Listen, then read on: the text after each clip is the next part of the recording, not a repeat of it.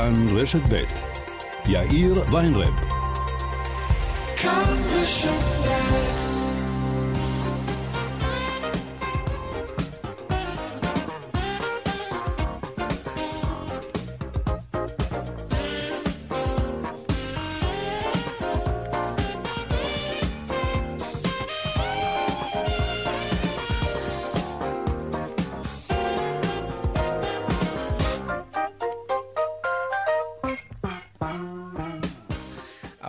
וכמעט שש דקות, כאן צבע הכסף ברשת ב', יום שלישי, שלום רב לכם, העורך רונן פולק, המפיקה רונית גור אריה, טכנאי השידור יוסי תנורי, הדועל של צבע הכסף הוא כסף, כרוכית, כאן.org.il. אני יאיר ויינרב, מעכשיו עד חמש, אנחנו מיד מתחילים.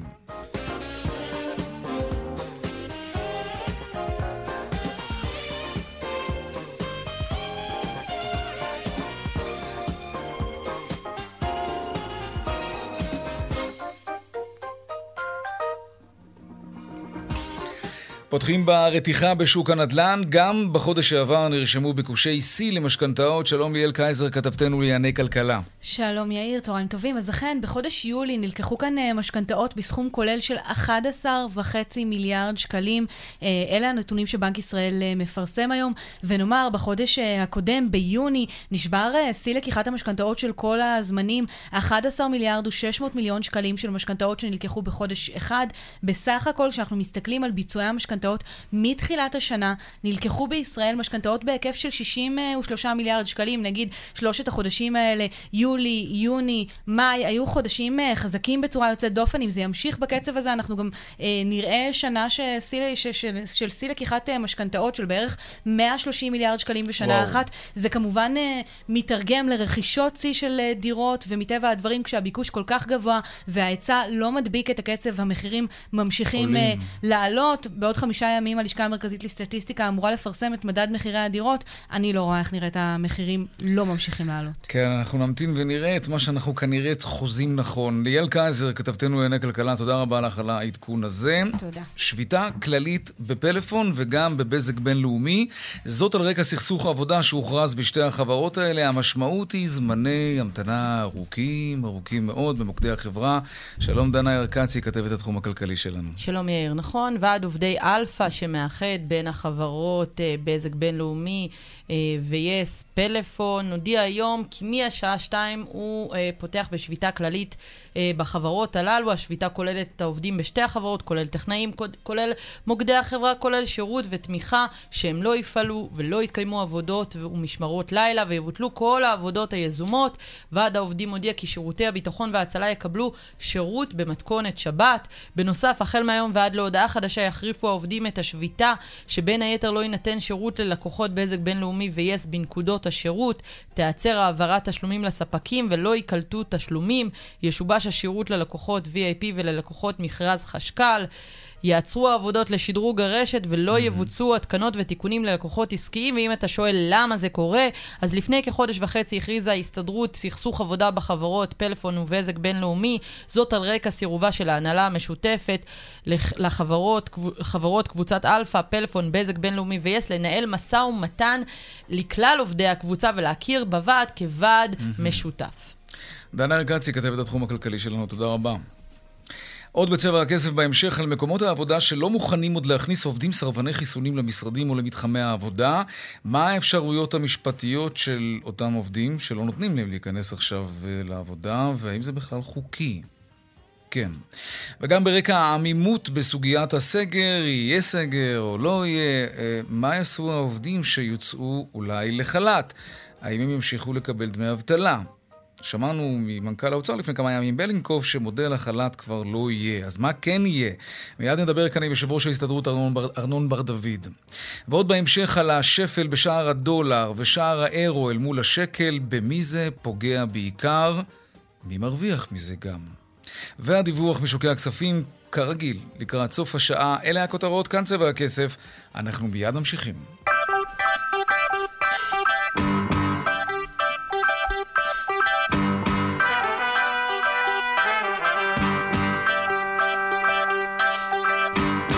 אז הדיבורים על סגר במקביל לסיום אה, מודל החל"ת, שני הדברים האלה הם אתגר עצום בשוק העבודה, גם מבחינת יחסי עבודה, גם מבחינת מצבם הכלכלי של מאות אלפי עובדים במשק, אם לא יותר מזה. שלום ארנון בר דוד, יושב ראש ההסתדרות. שלום, אחר צהריים טובים. אנחנו שומעים כל הזמן דיבורים על סגר. מישהו באוצר, בממשלה, מדבר איתכם על מודל חל"ת חדש, רשת ביטחון כלכלית לעובדים? אתם, אתם יודעים איך זה יהיה אם חלילה נגיע שוב לסגר? תראה, קודם כל, אה, הדיבור על סגר לא נמצא באוצר בכלל. כך שהדיבור על אה, חל"ת כזה או אחר, אני התחלתי אותו היום מולם, אבל אה, זה לא נמצא כרגע בשיח. אני מניח שזה בסוף ייכנס. יש כרגע... כן, אתה מניח שבסוף יהיה סגר? לזה התכוונת? לא, להפך, אני חושב ש... שבסוף יהיה שיח על זה. אני כרגע 아, אוקיי. רוצה להאמין ושלא יהיה סגר, אני חושב שזה מוצא אחרון, זה דבר שאנחנו צריכים להימנע ממנו, אנחנו צריכים ללמוד ממה שהיה בשנה וחצי האחרונות. אני חושב שסגרים כסגרים הם uh, כרגע בעייתיים מאוד למשק, אנחנו מבינים את המשמעות הכלכלית ואת המשמעות החברתית של סגרים, אני חושב שצריך להדק בדיקות, צריך להדק את התו הירוק, צריך לעשות כמה מהלכים נוספים לפני שבכלל חושבים על סגר. לכן, אני חושב שכרגע הסגר זה מוצא אחרון.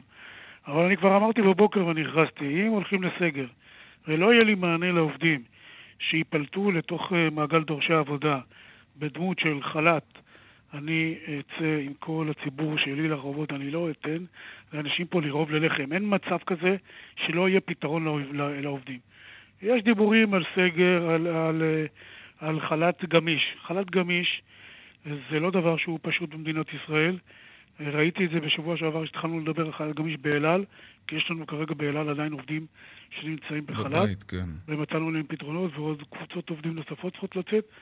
הנושא הזה לא נמצא, ב, ב, ב, אין לו פתרון. ואני משקיע כספים עדיין בעובדים של אל על. מי שנמצא כרגע בראש סדר העדיפויות בהסתדרות זה עובדי התיירות והתעופה, okay. אוקיי. שאני מאוד מודאג מה יהיה איתם. שמע, אם אני הייתי יושב ראש ההסתדרות, גם הייתי יוצא לרחובות אם הייתי מייצג כל כך הרבה עובדים ואין להם רשת ביטחון סוציאלית או, או, או כלכלית. אבל... אני שואל, שלושה שבועות, ארבעה שבועות לפני הסגר התיאורטי, ועדיין אתם רואים שאין מודל חדש. אני לא רוצה לעודד אתכם לצאת לרחובות עכשיו, אבל למה איפה זה נמצא? אני מתקשה להאמין שאף אחד לא דיבר איתכם עד עכשיו. אז שוב אני אומר... אתה אומר זה לא, לא על סדר היום אפילו. זה לא על סדר היום, כי אף אחד באוצר עוד אין לו בכלל את המשמעות של סגר, אין להם את המוד של סגר בכלל. כשיתחילו לדבר מוד של סגר, אז אני מבטיח שאני לא אתן לדבר הזה לקרות בלי שיהיה פתרון אה, לעובדים שיצאו אה, מחדש לחל"ת. אנחנו כבר למודי ניסיון, וחייבים להפעיל את הניסיון הזה. עכשיו, יש גם את הנושא של העצמאים. צריך לדבר ולטפל בעצמאים. אם יש סגר, אז אנחנו צריכים לטפל גם בעצמאים, okay. אוקיי. וגם בהם צריך uh, לראות מה אנחנו עושים איתם. אלה הם דברים מסובכים, מורכבים, שיכול להיות שמישהו יוצא מעיניים, אבל אם זה ייפול עלינו, אנחנו צריכים להיות ערוכים לדבר הזה. לא נהיה ערוכים, וזה יהיה בלי תיאום איתנו. אני מודיע לך, ההסתדרות תפעיל את כל מה שיש לה. מה זה אומר? לא מה זה אומר כל מה שיש לה? היא תצא, אנחנו נצא לרחובות. מה שנמנענו לעשות, אגב, בשנה וחצי האחרונות, היינו אחראים, היינו ממלכתיים, אני מניח שהאמירה הזאת לא נאמרת סתם עכשיו. מעניין אותי מה קורה מאחורי הקלעים. זאת אמירה שמלמדת על סוג של, אה, ככה, איך אומרים, אתה עצבני על האוצר. אמרת שיש לך פרטנר שם, מה קרה? זה כבר לא, לא נכון? לא, אני לא, אני ממש לא עצבני, אתה לא שמעת אותי. לא, האם אתה בא ואומר, אני אצא לרחובות, אה, אתה, אתה בן אדם מדוד בדרך כלל, אתה שוקל כל מילה, ולשחרר הצהרה כזאת זה אומר שמשהו כנראה מאחורי הקלעים לא מוצא חן בעיניכם בהסתדרות. אז בואו קודם כל בוא, בוא נעשה סדר, כי אם, uh, אתה הגדרת את זה נכון, כי אם מישהו מדבר על סגר והולך לסגר בלי שיש פתרון לנושא העובדים, אז מבחינתי זה דבר שהוא לא, לא יעשה. מבחינתי אני חייב uh, לזעוק לפני שפה קורים דברים. Mm-hmm. ולכן האמירות שלי. אני רוצה שתבין. שבסך הכל היחסים שלנו באוצר עכשיו הם מצוינים. בטח שאם אני משווה את זה למה שהיה פה בסיבוב הקודם. אז... אה, היה נתק בסיבוב הקודם, צריך להגיד. בסיבוב הקודם היה נתק, כן. ואני חושב שהיום... ליברמן עדיין פרטנר? ליברמן עדיין פרטנר, היחסים שלנו איתו מצוינים. ובנט? יש שיח, בנט כרגע עסוק בעניינים שלו. לא, אבל אה, תראה, אבל העניינים שלו משפיעים גם על העניינים שלך. כשהוא לא, משחרר. הצהרה, כשבנט, ראש הממשלה, אומר לציבור, אל תטוסו, ומביא לביטול של הזמנות וצמצום של הזמנות, ושלוש חברות תעופה, אתמול הגדירה שרת התחבורה את, את מצבן על סף קריסה. אתה מייצג עובדים גם בחברות הללו. אתה בעצמך הזכרת את אל על קודם. מה דעתך על ההכרזות האלה של בנט לא לטוס, בלי לספק לחברות התעופה הישראליות רשת ביטחון כלשהי? תשמע, אני, אני כל הזמן נמצא עם היד על הדופק עם חברות התעופה, ואני מתריע, אגב, אני מטפל בהם מ-day one של הקורונה בשלב הראשון. אני חושב, אני לא מתערב ראש הממשלה אם הוא קורא לו לטוס, הוא מתעסק בנושא הקורונה, וכך או אחרת, אני חושב שבשלב הזה הטיפול שלו הוא סביר. אני לא נכנס לזה כרגע, זה החלטות שלו. אני צריך לדאוג לחברות התעופה הישראליות, עשיתי את זה בעבר ואני אעשה את זה גם בהמשך. אני היום סוחב את אלה שנמצאים בחל"ת באל על, ואנחנו, הסתדרות יחד עם הנהלת אל על, נותנים להם את ההשלמה על החל"ת הגמיש שהממשלה מציעה. יש כרגע מצב שעולמות התעופה והתיירות נכנסים לעוד שנה של חוסר ודאות, ואת זה צריך לפזר. כן. אוקיי. טוב, בוא נדבר קצת על עסקת החבילה במשק, אותה, אותו הסכם בין המעסיקים והאוצר והעובדים, שאתה מייצג אותם, כדי להביא לאיזשהו סוג של אה, יציבות במשק. זו עסקת חבילה שנחתמת אחת לכמה שנים. אמר עליך נשיא התעשיינים, נציג המעסיקים, אחד מהם, דוקטור רון תומר, אומר ככה, יושב ראש ההסתדרות, זה לפני כמה ימים, שבוע, שבועיים, יושב ראש ההסתדרות, אתה, כן, דורש ודורש בלי לתת שום דבר, כך אומר אה, נשיא התעשיינים. המגזר הפרטי והעובדים שנאבקו במשבר לא יממנו את ההטבות לעובדי המגזר הציבורי שכמעט ולא נפגעו בקורונה, והוא גם רמז שאתם פוצצתם את השיחות על אותה עסקת חבילה, שזה דבר חשוב למשק, משיקולים פוליטיים פנימיים שלך בהסתדרות. תגובתך. קודם כל זה קשקוש אחד מקושקש, בו שקודם כל יועיל בטובו ויצטרף לשולחן המשא ומתן. עוד לא שמעתי ממנו מה הוא מוכן לתת או מה הוא מוכן אה, לא לתת. כרגע השיח נמצא עם אה, דובי אמיתי, נשיא התאחדות התעשיינים, יחד עם אה, משרד האוצר. יש שיח, יש, כמו בכל משא ומתן, עליות וירידות. דובי אמיתי שאני- מדבר איתכם? כלומר, אתם מדברים איתו בהחלט, ולא עם רון תומר? יש שיח מצוין כרגע בין שלושת הגורמים שהזכרתי קודם, עם עליות וירידות. ויש, אה, אנחנו יותר קרובים היום לעסקת חבילה ממה שהיינו לפני חודש. אה, כן? אנחנו יותר קרובים, ואני חושב שבסופו של דבר ההסתדרות תמיד נתנה את חלקה, וגם הפעם היא תיתן את חלקה. כאשר יש את הדברים שאני מבקש, יש את הדברים שהמדינה מבקשת. אז בוא נדבר על מה שאתה מבקש לטובת עזוב, העובדים. אני כרגע לא, דברים רגע, ידועים. יש פה כמה דברים מעניינים. אתם דורשים לקצר את שבוע העבודה ל-40 שעות, אה, סופי שבוע ארוכים, והעלאת שכר המינימום ל-6,000 שקלים, ותוספות שכר למגזר הציבורי. כל הדרישות ממש האלה... לא. לא? לא. הקפאת שכר? יש הקפאת, תראה, כל עסקת החבילה מבוססת כן. על הקפאת שכר לשנת 22, שזו שנת תקציב שאני רוצה שהמדינה תצא ממצב הקורונה ותנסה אה, למצב את עצמה ולייצב את עצמה. ובמקביל אני רוצה להעלות את שכר המינימום במדינת ישראל ל-6,000 שקל. זה כרגע שני הנושאים המרכזיים שעליהם מבוססת עסקת החבילה. אני רוצה שתבין שעובדים לא, לא חוזרים לעבודה כי השכר נמוך.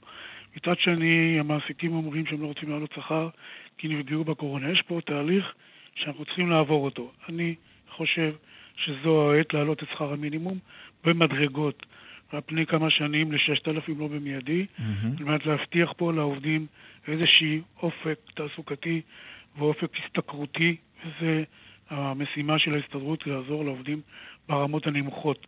וזו המשימה שלי ואני מטפל בה. זאת עסקת החבילה שמתגבשת, הקפאת שכר ועליית שכר המינימום. יהיה לנו אוקיי. פריצת דרך, אני מאוד אשמח. אוקיי. אבל לא בכל מחיר. טוב, ולקראת סיום אני רוצה לשאול אותך שאלה אחרונה, אה, אנחנו עוד מעט נעסוק בזה בצבע הכסף. כל הסוגיה הזאת של עובדים שאומרים למעסיקים שלהם, תניחו לנו, אנחנו לא נבדקים, לא מתחסנים, זאת הגוף שלנו וזאת זכותנו. מהי עמדת ההסתדרות בעניין הזה, וכמה רחבה התופעה בעיניים שלכם, דרך ועדי העובדים, מה שאתם שומעים מהשטח? תראה, אני יכול להגיד לך אצלי, במה, אני מעסיק פה עובדים כאלף אה, עובדים, בהסתדרות, יש כן. ממש בודדים שלא התחסנו. אוקיי? אני דורש מהם אה, בדיקות. לבוא לפי ההסכם, יש הסכם מסודר שחתמנו עם המעסיקים ועם האוצר, איך אנחנו רוצים לראות את ימי הבידוד, את, ה, את ימי החיסון.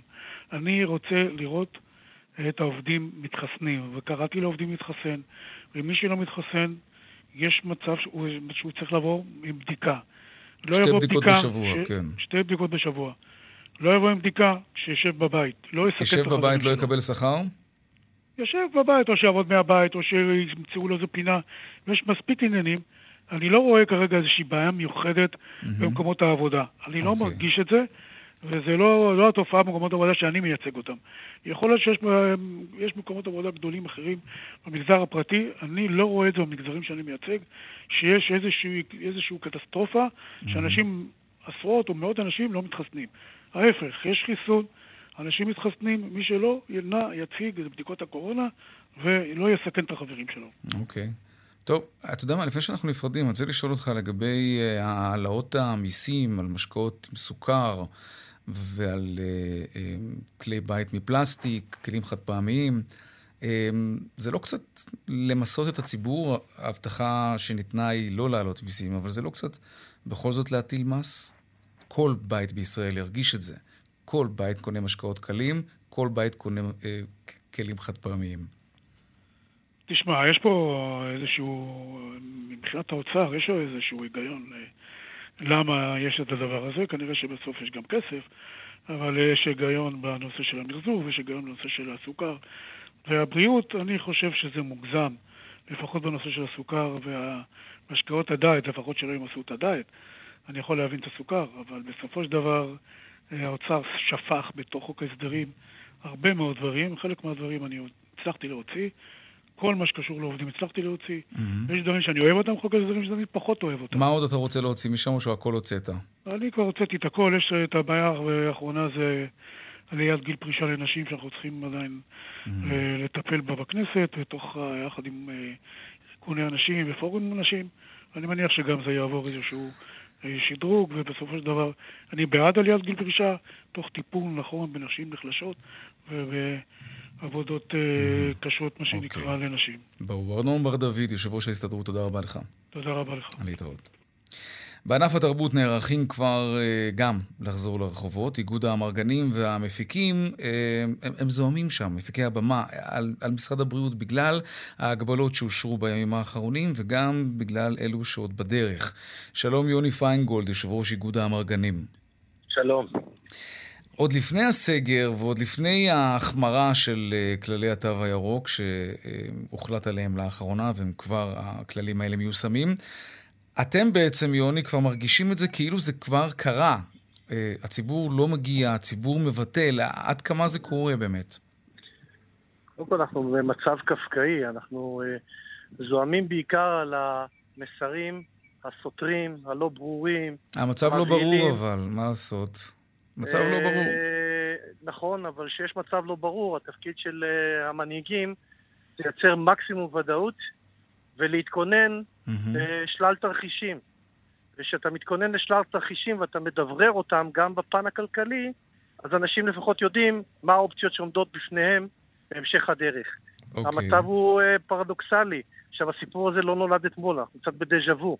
זה כבר מתחילת יולי, אנחנו בתוך ה-so called ההתפרצות החדשה, אנחנו כבר באמצע אוגוסט, ובסך הכל בשלב זה אנחנו בהשפעה מיידית של סגר שלא קיים. בעולם המכירת כרטיסים, בשיא העונה, לקראת החגים, בתערוכות, במופעים. כן. יש פשוט עצירה מוחלטת של כן, מכירות. ממש. זה עדיין על, על שום בסיס. זאת אומרת, אנחנו uh, נמצאים בתוך התנהלות תו ירוק. אני מזכיר לכולם מה שזעקנו תמיד, אנחנו התחום הכי מאורגן, הכי מדויק. כל אדם שמגיע לתוך אירוע נבדק, מציג תו ירוק. זה אה, נכון, כן. אני חושב שכל מי שהיה בהופעה בחודשים האחרונים ראה את זה. זה כן. מאוד מאורגן, נכון, אבל גם כשאתה אה, משדר מעל כל גל שמי שמתחסן, הסיכוי שלו לחלות קשה אה, ומפחיד, ואתה מנסה לעודד אנשים ללכת להתחסן, ובסוף אתה גם לא מאפשר להם לחיות, אז אתה מציג בסוף את התוצאה ההפוכה, ולשם אנחנו צועדים. נדמה לי שכולם מבינים כן. עד כמה הסגר יהיה הרסני לתעשייה שלכם, זה ברור. ראינו את השנה וחצי האחרונות. אז, אז בכל זאת אני שואל אותך את השאלה הכי מתבקשת, מהי, מהי החלופה? איך כן היית רוצה לראות את, ה, את, את הממשלה מתנהלת? לא לספר לציבור שייתכן שאם לא יתחסנו מספיק ולא ישמרו מספיק, אז לא יהיה סגר? מה, להנחית סגר ככה אני, ביום בהיר אחד? אני הולך שנייה אחורה. הסגר זה, זה דבר אה, היפותטי על הנייר ש, שכולם מפחידים בפניו, אבל אנחנו כבר נמצאים בתוך משבר. שנגרם מעצם העובדה שרק מדבררים את הסגר שאולי לא יהיה. זאת אומרת, השיטה הזאת היא שיטה לא הגיונית, וצריך שנייה להיגמל מהמסרים האלה. עכשיו, אנחנו אה, עוקבים כל הזמן אחרי המסרים הסותרים מתוך הממשלה ומהיועצים. מדברים פה על לחיות לצד הנגיף הזה לאורך שנים. מדברים פה על מסגרות שאנחנו עומדים בהן. התו הירוק בתפיסה שלו, שבעצם מאפשר למחוסנים, וכמובן לנבדקים ומחלימים, להיכנס לתוך אירוע, נכון להיום, זה המקום הכי בטוח שניתן להיות בו. עכשיו, מכיוון שהסיפור הזה לא ייגמר, אז אם אנחנו חפצי חיים וחפצי תרבות, mm-hmm. אז אנחנו חייבים ללמוד לחיות עם זה. וללמוד כן. לחיות עם זה, זה באמת לנסות לשדרג ולטפל בתו הירוק, אבל לא להגביל. הלוואי שנצליח. כן. יוני כן. פיינגולד, יושב ראש איגוד האמרגנים, תודה רבה לך. תודה לכם. להתראות. טוב, עכשיו נדבר על הבדיקות הביתיות. בישראל אישרו, כזכור, ממש לא מזמן, סוף סוף את הבדיקות הביתיות. הן נמכרות בהמוניהן ברשתות רשתות הפארמה. יש אפילו מחסור בחלק מהמקומות מרוב שהציבור התנפל. 38 שקלים, זה המחיר בישראל. בין היתר, יש כמה שאלות, כמו כמה זה עולה בחו"ל. דנה ארקצי, כתבת התחום הכלכלי שלנו, שלום. שלום יאיר, נכון. ספרי לנו. אז בזמן שבכל העולם אה, נכנסו לתוקף אה, הבדיקות הביתיות כבר כבר לפני שנה, בישראל זה קורה אה, החל אה, משבוע שעבר, ואנחנו באמת רואים שברשתות הפארמה מרגישים במחסור של בדיקות ביתיות, בעיקר על רקע העובדה שיש רק ספק יחיד שמשווק את זה בישראל. אה, והסיבה השנייה, פרסמנו אה, במהדור, במהדורה של חדשות הערב בכאן 11, שאותו ספק רשם על האריזות שיש אה, לבדיקה תוצאה שב-99 אחוזי אמינות. כן. ובעקבות הביקורת הוא התבקש להסיר את הכיתוב המוטעה הזה. זה מה שגרם גם להרבה מאוד אנשים לרכוש את, ה, את הבדיקות האלה. בדיוק. 99 אחוזי אמינות, אז מה? נכון, התוצאות הן... זה, זה, זה, אגב, אלו מה, לא המספרים. אגב, מהי האמינות האמיתית של הבדיקות האלה? בתוצאות החיוביות. חיוביות זה נע בין 83 אה, אחוזים אה, ל-92 אחוזים, אז זה לא 99 אחוזי אמינות. ברור, והם, זה גם לא רע. הם התבקשו להגיד, כן. לתקן, כן. ולכן לא היו, לא היו בדיקות ביתיות uh, ברשתות הפארמה mm-hmm. ובבתי המרקחת. למה יש רק ספק יחיד, אגב? נכון, אז נוכח הנסיבות האלו והמחסור, ניסינו, רגע, ניסינו קודם כל להבין uh, uh, מה המחירים ולמה זה כל כך יקר בישראל. אז קודם כל, אה, בארצות הברית המחיר מאוד דומה לישראל, גם 38 שקלים. בשוויץ למשל, אה, המדינה נותנת לכל אזרח חמש בדיקות, ומי שרוצה לרכוש באופן פרטי, המחיר הוא 34 שקלים. Mm-hmm. בגרמניה המחיר הוא 8 שקלים בלבד 8 לבדיקה. שקלים לאותה, כן. לאותה ערכה. נכון, לאותה ערכה. באיטליה 30 שקלים, בצרפת 28 שקלים. רגע, זה מחיר שוק או שהמדינה שם שופכת כסף כדי שהציבור ב...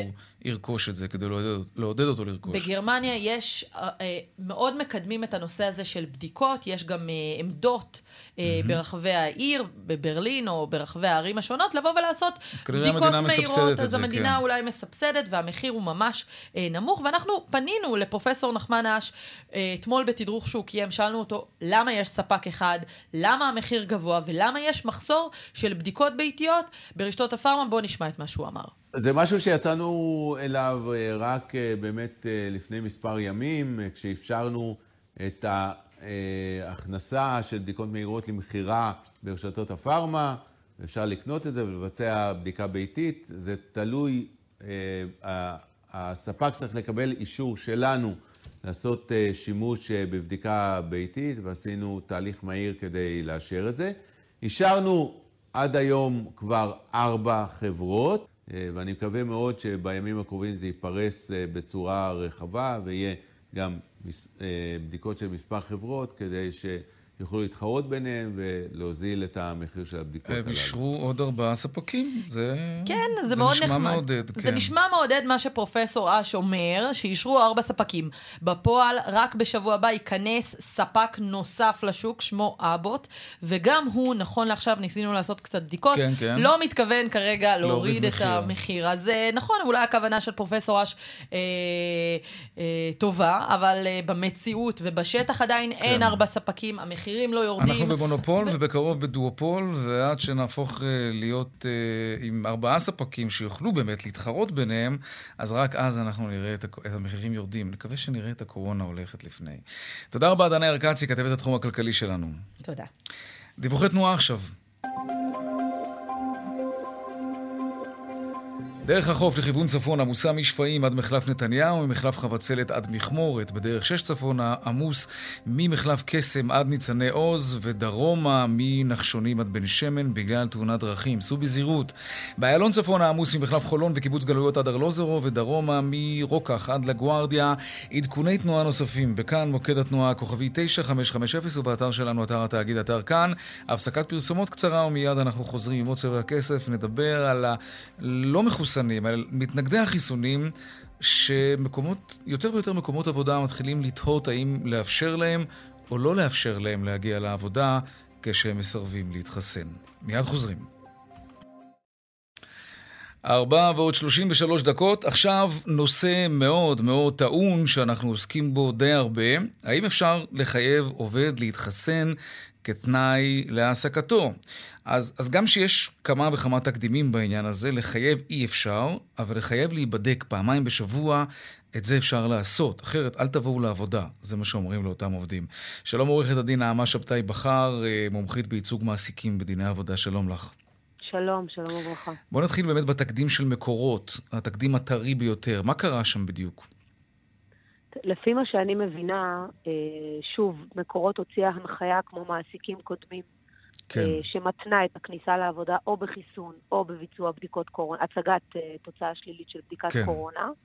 אה, העובד סירב לכך, אמרו לו לא להגיע לעבודה, הוא עתר לבית הדין, ובעקבות איזושהי החלטה שניתנה, העובד הודיע מיוזמתו שהוא בעצם מקבל את הנחיות המעסיק, שומר על זכותו להגיש תביעה כספית בעתיד, אבל בשלב הזה מקבל את ההנחיות, מה שנקרא, מכופף את ראשו בפניהם, ולכן הבקשה שלו לא נדונה בכלל. Mm. רק אה, נבהיר, בעצם מה שמקום כן. העבודה, במקרה הזה מקורות, אבל זה כמובן משהו משותף להרבה מאוד מקומות עבודה אחרים. מה שהמעסיקים מבקשים זה או שתתחסנו, או שתציגו uh, תוצאה שלילית של בדיקת קורונה פעמיים בשבוע. זה בעצם נכון, התנאי כדי להגיע לעבודה. נכון, עכשיו חשוב לומר שיש כן. לנו פסקי דין ענייניים שדנו בדבר הזה לגופו של עניין. הראשון שהיה אמיץ אה, אה, להוציא הנחיה כזו זה ראש מועצת אה, כוכב יאיר. כן, עם אותה סייעת. עוד בחודש מרץ, כן. בדיוק אותה סייעת. לאחריו גם ברשת שופרסל. אלו הליכים שנדונו לגופם, יש שם החלטות מנומקות היטב. אוקיי, אבל כשאנחנו שומעים על המקרים האלה... אני רק אומר שבית כן, הדין הארצי נתן להחלטות הללו גושפנקה. זאת אומרת, העובדים ניסו לבקש רשות לערער, וכל הבקשות הללו נדחו. זאת אומרת, נכון להיום יש תמימות דעים בקרב מספר שופטים, הן okay. אוקיי. באזורי, הן בארצי, זו הנחיה לגיטימית מצידם של מעסיקים. תגידי, אבל כל פעם שאנחנו שומעים על המקרה הזה, זה כמובן מסעיר את הדמיון, ואני גם בטוח שאין מישהו שלא מכיר סיפור כזה, גם אם לא באופן אישי, חבר, בן משפחה וכולי, אבל... כשאנחנו מסתכלים על זה בתמונה כללית, עד כמה באמת התופעה הזאת רחבה? עד כמה מעסיקים שאת מייצגת אותם נתקלים בתופעה הזאת של עזבו אותנו, לא מתחסנים, לא נבדקים, תניחו לנו ולנו ולכל מי שמסרב להתחסן. תעזבו אותנו. אז, אז אני אומרת לך שהדבר הזה קורה בהמון מקומות עבודה. תמיד יש את האחד, שניים שמתנגדים, כן. וחלקם נאבקים בזה דרך בית הדין לעבודה, חלקם, מה שנקרא, מקבלים בהכנעה את ההנחיות ויושבים בבית, מעדיפים לשבת בבית. כן. אגב, כל, כל זמן שגם הייתה אבטלה, ואנשים קיבלו דמי אבטלה על הזמן mm-hmm. שהם ישבו בבית, אז אולי אתה יודע, אולי אפשר אולי לחשוב שמישהו בחר בזה, mm-hmm. מסיבות כאלה, אני לא יודעת. כן. אה, אבל היום, כשכבר אין אבטלה, ומנגד התחלואה עולה ומעסיקים מחזירים את ההנחיה הזאת לשולחן, כי היא כן ירדה, אבל עכשיו היא חוזרת חזרה נכון, לשולחן, כן. אז עכשיו אנחנו שוב מתחילים להיתקל בהתנגדויות. לדעתי, תגידי, הדבר הבא יהיה, כן. זה, כבר, זה כבר הדיון לדעתי שצריך לקיים בימים אלה, זה מי אמור לממן את הבדיקות, כי הרי עכשיו אנחנו כבר מתחילים לדבר על זה שהבדיקות הולכות לעלות כסף, זה כבר לא רק ללכת... ומי לדעתך צריך לממן את הדבר הזה? אני בדעה שהעובד צריך לממן, כי זה המשך ישיר של ההחלטה שלו לא להתחסן. הוא בחר לא להתחסן. אבל זה גופו, זה הגוף שלו. הוא זכותו בעיה. המלאה לגמרי. לקבל החלטה שהיא מסכנת את עצמו, וכדי לא לסכן אחרים, אז, אז, אז הוא נשאר בבית, או הולך ונבדק. אני, אני לא בטוח שזה קליר קאט, אני לא בטוח שזה שחור לבן. אני חושב שמקומות עבודה צריכים לכבד את העובדה שישנם אנשים שלא רוצים להתחסן. אני אגב באופן אישי בעד חיסונים, וכל מי שאני מדבר איתו, אני משכנע אותו כן להתחסן. אבל אה, לגבי מימון ההוצאה הזאת, אה, אני חושב שיש פה אולי פגיעה בזכותם של אנשים להחליט על גופם, לא? אני לא בטוחה שזאת פגיעה בזכות של אה, אדם על גופו, כי הוא עדיין יכול להחליט שהוא לא מתחסן. ושאלת המימון בטח לא קשורה לפגיעה בגופו. זאת שאלה כלכלית גרידא. אי אפשר לחבר בין, בין המימון לבין הזכות על הגוף. זה שני דברים שונים לחלוטין, אתה יכול להגיד את זה גם על זה שמושיבים אותו בבית. למה כשמושיבים אותו בבית והוא לא מקבל כסף בכלל, זה בסדר וזה כבר לא פגיעה בגופו? הרי זה מה שבית הדין התיר עד היום. זו הגושפנקה שניתנה. אגב, בבנק לאומי אה, יש שם סכסוך עבודה אה, על, על עבודה מהבית. כלומר, אני מניח שחלק מהעובדים בבית הם כאלה שהתבקשו לעבוד מהבית, מאפשרים להם לעבוד מהבית, אבל עכשיו העובדים דורשים אה, חמישה שקלים לשעה תוספת בגלל שהמזגן פתוח והחשמל עובד ו- וכולי וכולי וכולי. דרישה כזאת אה, בעוד מקומות עבודה את מכירה מצד עובדים? אין בעיה, נשאר בבית, מכירה. אבל תשלמו לנו? אני מכירה את הדרישות הללו שעולות, אה, שהמעסיק כביכול אמור להשתתף בהוצאות. כן. המשרד הביתי של למה כביכול, אגב? אם, אם את עובדת אה, מהבית, אז יש יותר הוצאות בבית. זה, כן, זאת עובדה. אני מרגישה לא בנוח עם הדרישה הזאת, כי אני לא חושבת שכשהעובד עבד במשרד המעסיק, הוא ישתתף עם המעסיק במימון הוצאות הקפה והמזגן והאור. הוא לא צריך כשהוא נמצא במשרד. הוא לא צריך. אני לא, אני אומרת שהוא גם לא מדד... אלה תנאי עבודה שהמעסיק נותן לעובד. הוא חייב, אחרת העובד לא יעבוד. אספקת קפה ומזגן, אני לא מכירה שזה קבוע בחוק. אלה תנאי עבודה בסיסיים שהיינו מצפים מעובד, ש... שמצפים ממעסיק לספק לעובד, זה נורמת עבודה שהתרגלנו אליה וזה בסדר, אבל כשם שאנחנו לא מתחשבנים עם העובדים על ההוצאות הללו, אני חושבת שגם העובדים מצידם את הדבר הקטן הזה mm-hmm. יכולים לתת לטובת קהל המעסיקים במדינת ולגבי ישראל. ולגבי ביטוח, אגב, כשאני במקום העבודה אני מבוטח, כשאני עובד מהבית אני לא, חלילה החלקתי. אז אגב, השאלה הזאת אה, נדונה ממש לפני חודש, יש פסק דין חדש כן. של בית הדין לעבודה בבאר שבע. שהוא קובע מה? אה, שקובע שבמקרה הספציפי זה לא הייתה תאונת עבודה, כי מה שהעובדת עשתה באותם רגעים שהיא החליקה בביתה, mm-hmm. או נפגעה, אני לא זוכרת אם זו הייתה החלקה, היא לא עסקה בענייני עבודה, אלא, mm-hmm. אלא הייתה... אבל אם היא כן הייתה עוסקת בענייני עבודה, אז היא כן הייתה אמורה להיות מכוסה. יכול להיות שזה היה מוכר כתאונת mm-hmm. עבודה, כן. כל כך הרבה אתגרים משפטיים, הפלטפורמה החדשה הזאת של עבודה מהבית אה, אה, מציבה לנו מול העיניים. זו התאמה יפה של עורכי הדין. כן, של המשפטנים ועורכי הדין. כן. תודה רבה, עורכת הדין נעמה שבתאי בכר, מומחית בייצוג מעסיקים בדיני עבודה. תודה.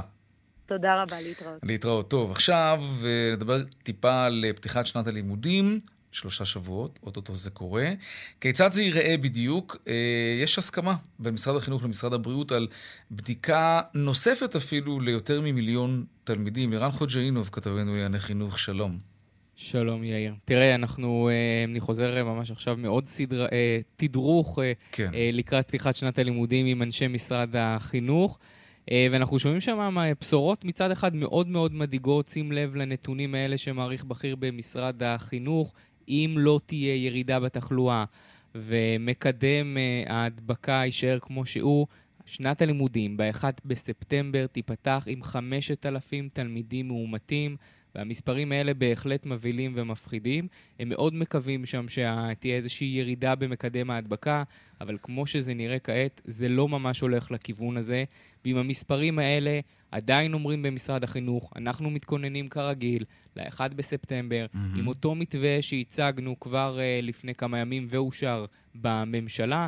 אנחנו מכירים את המתווה של אותן בדיקות סרולוגיות ובדיקות מקדימות, והם גם אומרים אה, במשרד הבריאות ובמשרד אה, החינוך שהם בודקים את האפשרות שכמו שלפני ה-1 בספטמבר הם מבקשים לבצע 48 שעות לפני בדיקות מהירות, כך הם מבקשים גם לעשות את זה אחרי החגים. כלומר, הם מבינים שתהיה איזושהי, איזושהי הפסקה ברגע שיצאו לחופשת החגים ויצטרכו לחזור שוב למוסדות החינוך. אבל זה עדיין מאוחר. ואם אנחנו מסתכלים רגע על 1 בספטמבר, במשרד החינוך ההערכה היא ש-70% מההורים בישראל ישתפו באמת פעולה באופן מלא עם אותן הנחיות של משרד הבריאות. כלומר, זה ללכת לפני 1 בספטמבר, ממש בסוף אוגוסט, למזכירות בתי הספר, לקחת את אותן אה, בדיקות כדי לעשות בדיקות מהירות לתלמידים. לסמוך באמת על ההורים. שאכן ילכו ויעשו את הבדיקות ובאמת יגידו את תוצאה אמיתית של מה שיצא שם. זה הערכה שלהם. 70% באמת ישתפו פעולה. הערכה ש-30% אה, מההורים הם באמת, איך אמר שם אחד הגורמים, הם אה, או שקרנים או רמאים או פשוט אה, מסרב, הם מסרבים לשתף פעולה. וזה עדיין עלייה גדולה. עוד עניין מעניין נוסף שאנחנו שומעים שם בתדרוך, אנחנו יודעים שאנחנו מתחילים הרי את שנת הלימודים ב-1 בספטמבר בכיתות מלאות, אבל הקפסולות, הפיצול כיתות, הכיתות הקטנות, עדיין לא ירד מהפרק. בכיתות ה' ומעלה, אם במידה ואכן תהיה תחלואה גדולה, הם לא ישקלו פעמיים ואכן יפוצלו כיתות בהתאם למשאבים של הבית ספר, אבל שוב, זה יהיה רק מכיתות ה' ומעלה עם תחלואה מאוד גבוהה. מה קורה אם אתה טועה מהגן עד ד' אם תהיה תחלואה גבוהה? אומרים במשרד החינוך, לא יהיה לנו את האפשרות לפצל כיתות. Mm. במקרה כזה יעברו ללמידה מרחוק. אה, מרחוק. והם אומרים, אנחנו מוכנים, גם במקרה של סגר, לא שזה על הפרק, הם אומרים, אבל mm. גם אם זה יגיע, למידה מרחוק, אנחנו אה, מוכנים לזה, והציגו כמובן אה, נתונים לקראת אה, פתיחת שנת הלימודים ועד כמה היא חשובה בצורה אה, כמובן אה, פרונטלית, שהתלמידים כן. בכיתות, עד כמה זה אה, תורם אה, לקשיים הרגשיים והחברתיים אה, שהיו לתלמידים בזמן הסגר, כן. וזה חשוב וחשוב מאוד. לירן חוג'יינוב, כתבנו לענייני חינוך, תודה רבה. תודה. להתראות. דיווחי תנועה עכשיו.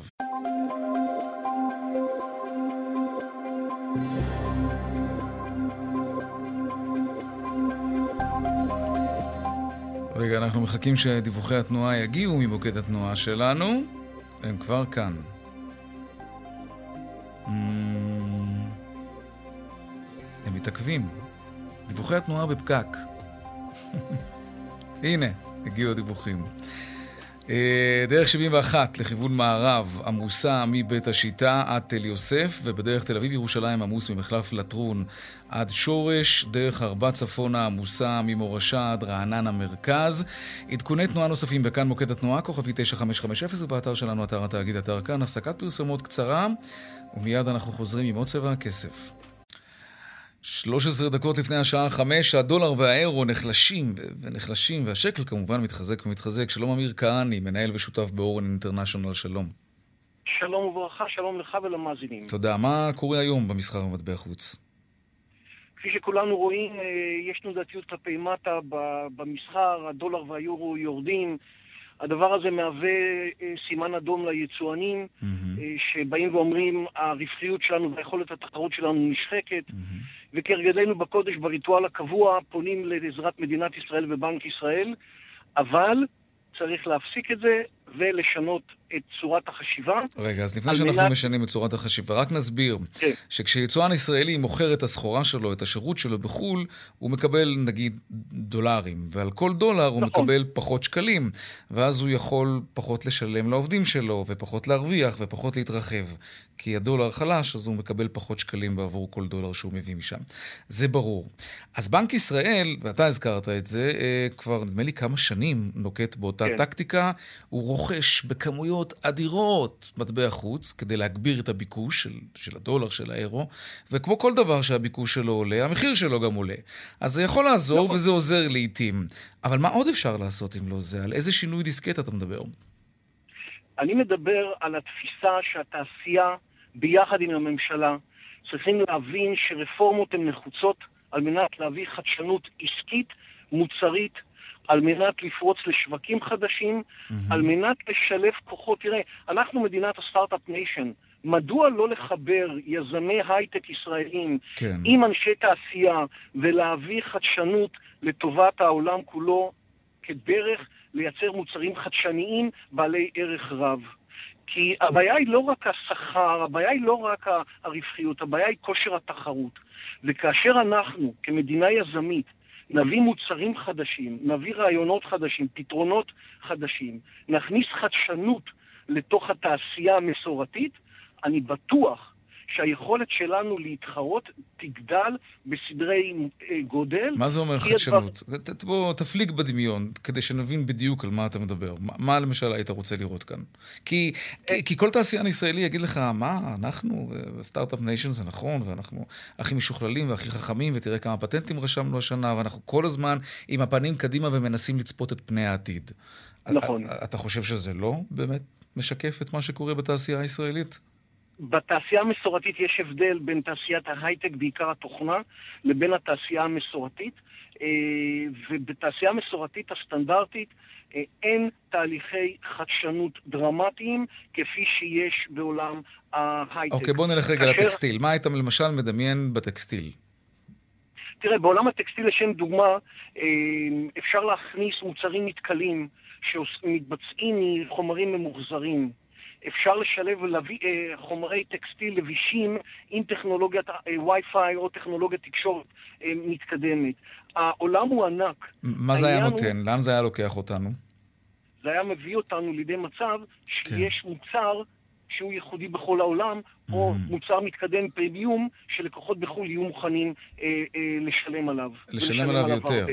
כן. הרבה, כן, כן, mm. כן. וגם אולי עלות הייצור שלו הייתה יורדת בגלל אותה טכנולוגיה שאתה מדבר עליה.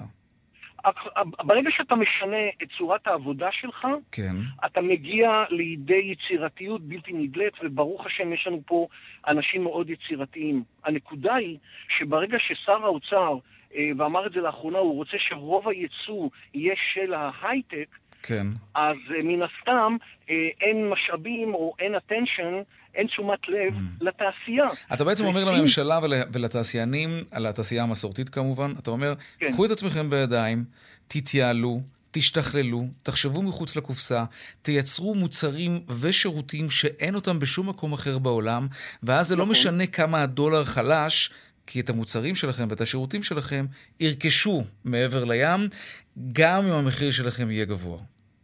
נכון, ויתרה מכך, זה יוכל למצב את אותו יצואן, יוכל למצב mm-hmm. אותו ברשימה, ב, ברשימה העליונה כחברה שמביאה מוצרים חדשניים לאורך זמן. זו תפיסה עמוקה mm-hmm. של לשנות סדרי עולם. מעניין. הדבר חייב, כי הגבינה לא זזה, הגבינה נעלמה. ואם נמשיך כך, לא נגיע לשום מקום, רק לסגירת התעשייה המסורתית בישראל. חלילה. דבר שאסור לזה לקרות. ראינו כבר תעשיות אגב... כאלה, כמו הטקסטיל למשל, שבשנות נכון, ה-70 היה מפואר וכבר לא נשאר ממנו הרבה. תראה מה שנשיא סין הכריז לפני יומיים, כן. שהוא עוצר את ההשקעות בהייטק אלא וחוזר לתעשייה המסורתית. אז אם סין עושה את זה, מי כן. אנחנו כן. שנתווכח איתם? אמיר כהני, אה, מנהל ושותף באורן אינטרנשיונל, תודה רבה. על הדברים. תודה רבה. בהחלט תקפנו את זה מזווית אחרת. תודה רבה. תודה. תודה, כל טוב. עכשיו לדיווח משוקי הכספים.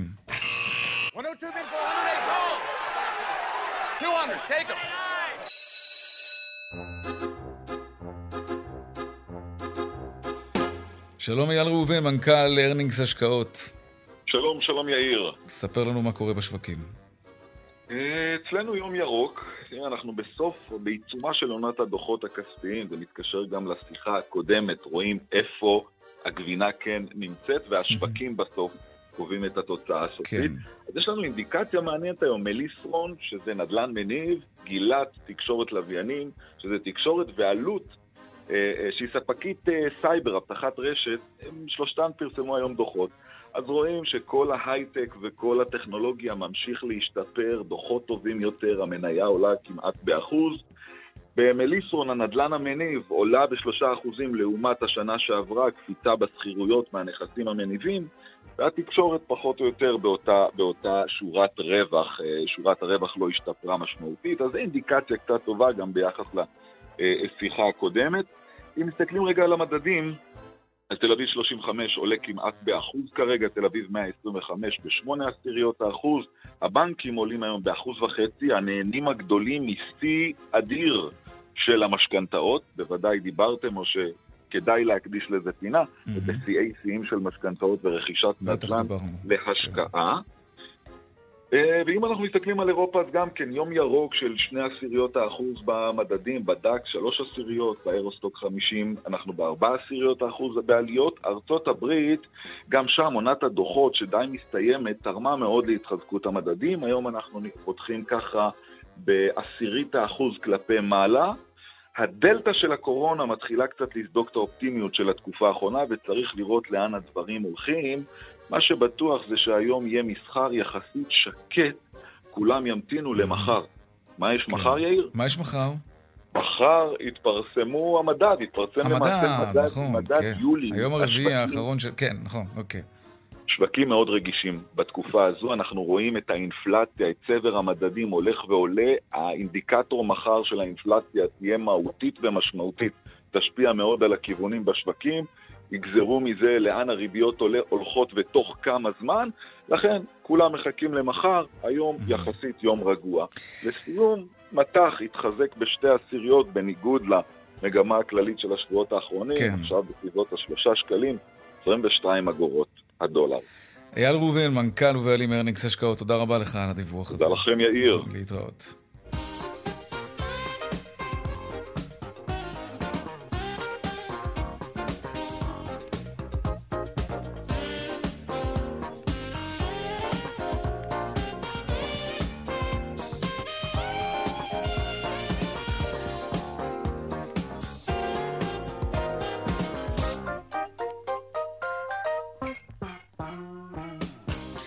עד כאן צבע הכסף ליום שלישי, העורך רונן פולק, המפיקה רונית גור אריה, סייע בהכנה שמעון דוקרקר, טכנאי השידור שלנו היה היום יוסי תנורי, בבוקד התנועה חגית אלחייני, הדועל שלנו הוא כסף כרוכית כאן.org.il מיד אחרינו שלי וגואטה, אני יאיר ויינרם, נשתמע כאן שוב מחר בארבעה אחר הצהריים, ערב טוב ושקט שיהיה לנו, שלום שלום.